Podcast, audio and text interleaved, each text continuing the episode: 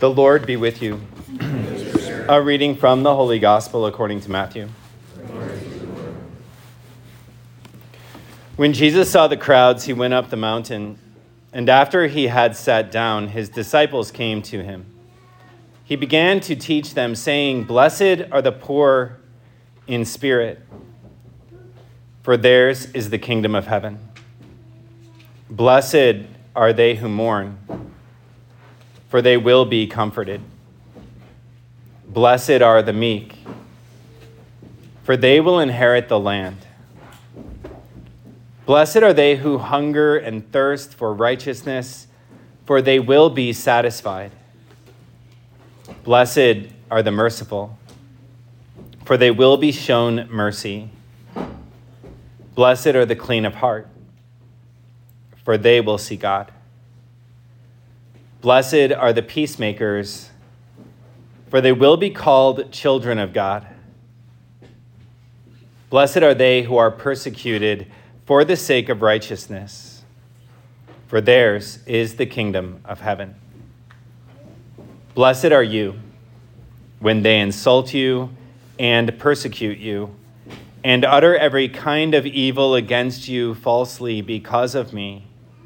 Rejoice and be glad for your reward will be great in heaven.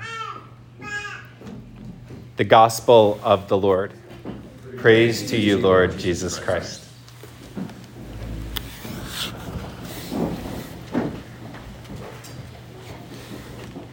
Good morning. As always, a great joy to be with you all this morning. And uh,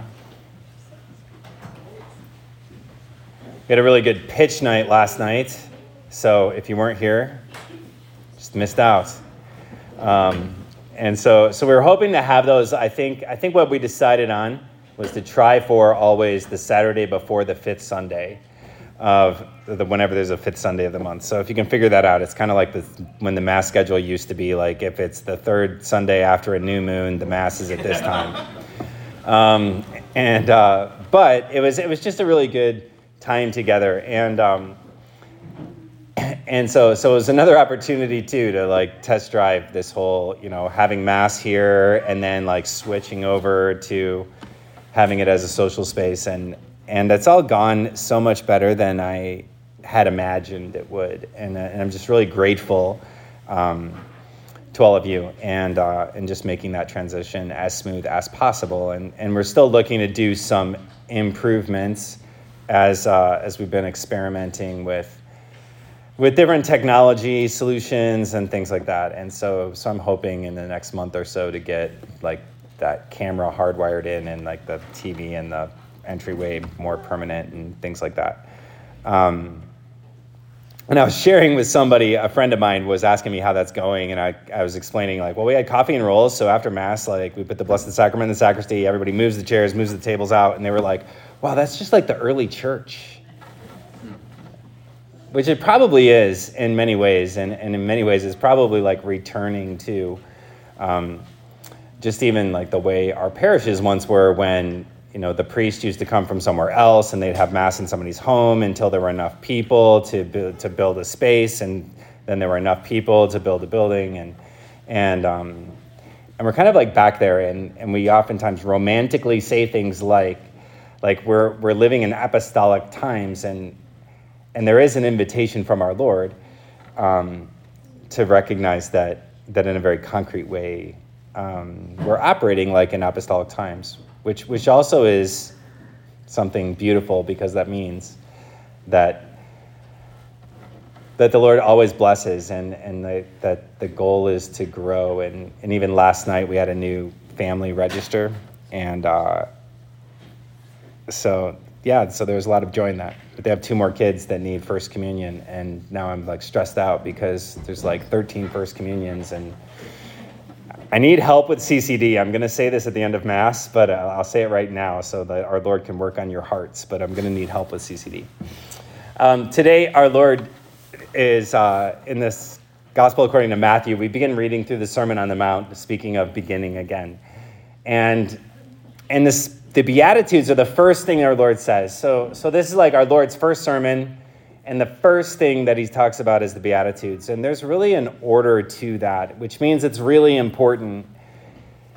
And the way that Matthew writes his gospel, he also he makes a lot of lists and, and puts things in a certain order. And when he names the apostles, it always starts with Peter, who is first among them, and, and then goes through those who are most intimate with Jesus, finally with Judas.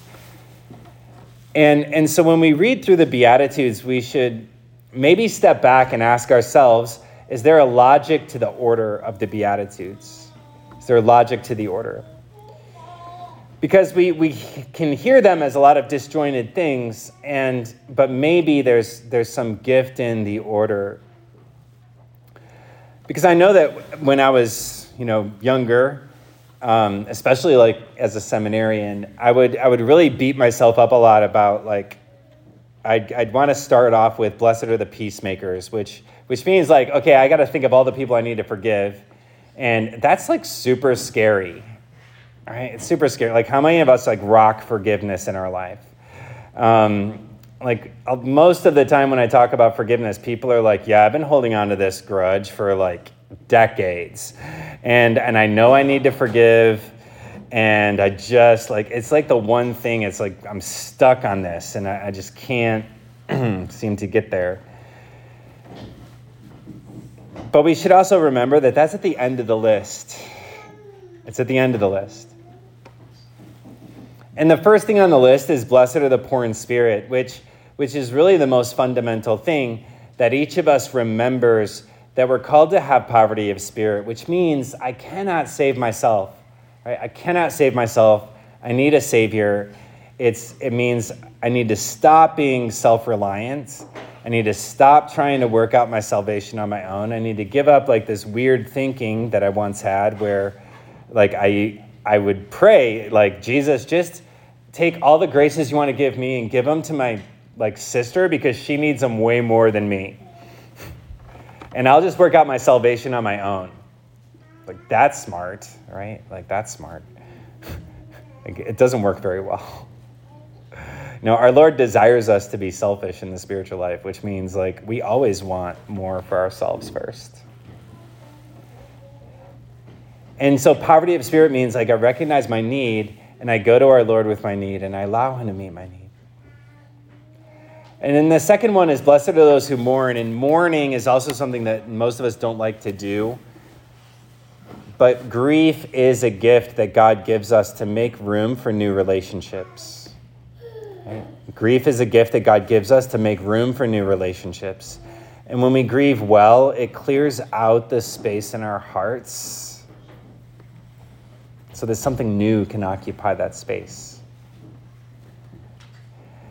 And there's lots of things that we have to mourn in the spiritual life. There's lots of things we have to mourn. Sometimes we have to mourn like our old life.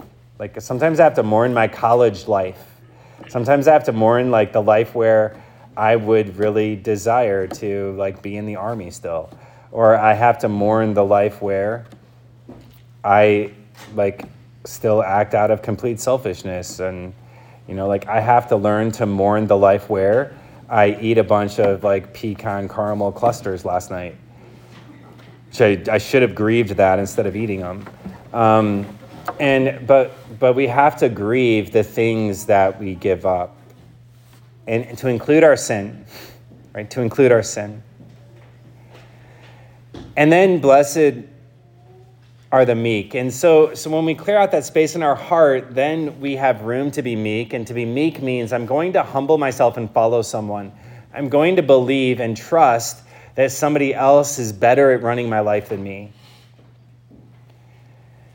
And that's, that's where that moment of surrender comes when, when I surrender my life to our Lord and, and I allow Him to be the Lord of my life. And I'm going to stop being the Lord of my own life right? And it comes in order. And then blessed are those who hunger and thirst for righteousness. And so once I surrender my life, then I really want to set my whole life straight. And lots of people have this experience when they go through a conversion process and they start to grow closer to our Lord and they become more and more aware of their sinfulness, especially past sinfulness. And maybe we, we feel like, oh, we feel the weight or the guilt of our past sinfulness in a deeper way the closer we get to our Lord. And, and so hungering and thirsting for righteousness means I'm, i want to set every aspect of my life right. And, and that means that I'm going to have to receive mercy. Because our Lord invites us, he, he shines a light in those places in our heart that need repentance. And then in the sacrament of reconciliation, we go and we receive mercy. And, and when we receive mercy well, it results in conversion and change. And that conversion allows us to have the kind of purity of heart that allows us to see God. Right? When we clear out all of those things, that's when blessed are the pure of heart, for they shall see God kicks in. And then living in that place with our Lord, we become more courageous in becoming peacemakers, right? Then we're ready to go out and make amends for our past lives. And, and so, so the Beatitudes give us a roadmap and it gives us an order and, and it sort of allows us to, to focus on things one step at a time.